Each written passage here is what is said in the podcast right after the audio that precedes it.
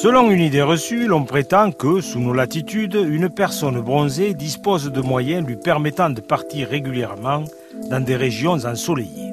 D'autres préfèrent à ces destinations coûteuses la stimulation des pigments par la consommation régulière de certains fruits et légumes. Voilà qui nous rapproche du sujet, puisqu'il s'agit d'abricots, de pastèques, de nectarines, de melons et autres tomates riches en bêta-carotène qui protègent de l'oxydation et des UV.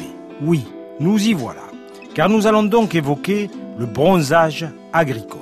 Souvent brocardé, car ne concernant qu'une partie du corps, on dit de lui qu'il est réservé aux travaux champêtres et à ceux qui notent jamais leur Marcel, non emprunté à une entreprise de sous-vêtements basée à Rouen.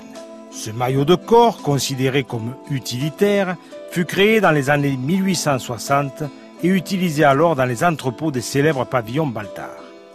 Mais le bronzage agricole n'est pas qu'une affaire de paysans posant sur leurs tracteurs en bordure de départementale quand passe le Tour de France.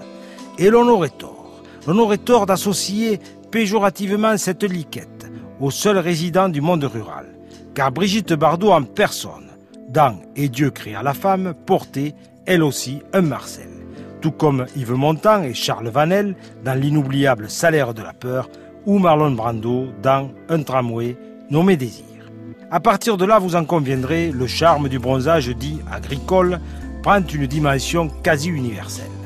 Et lorsque vous verrez un maraîcher, un éleveur ou un vigneron travaillant dans la lumière pulvérulente, avec sur son débardeur des cercles concentriques que dessine le sel des transpirations, vous vous direz probablement que le bronzage agricole est une des plus belles couleurs de l'été.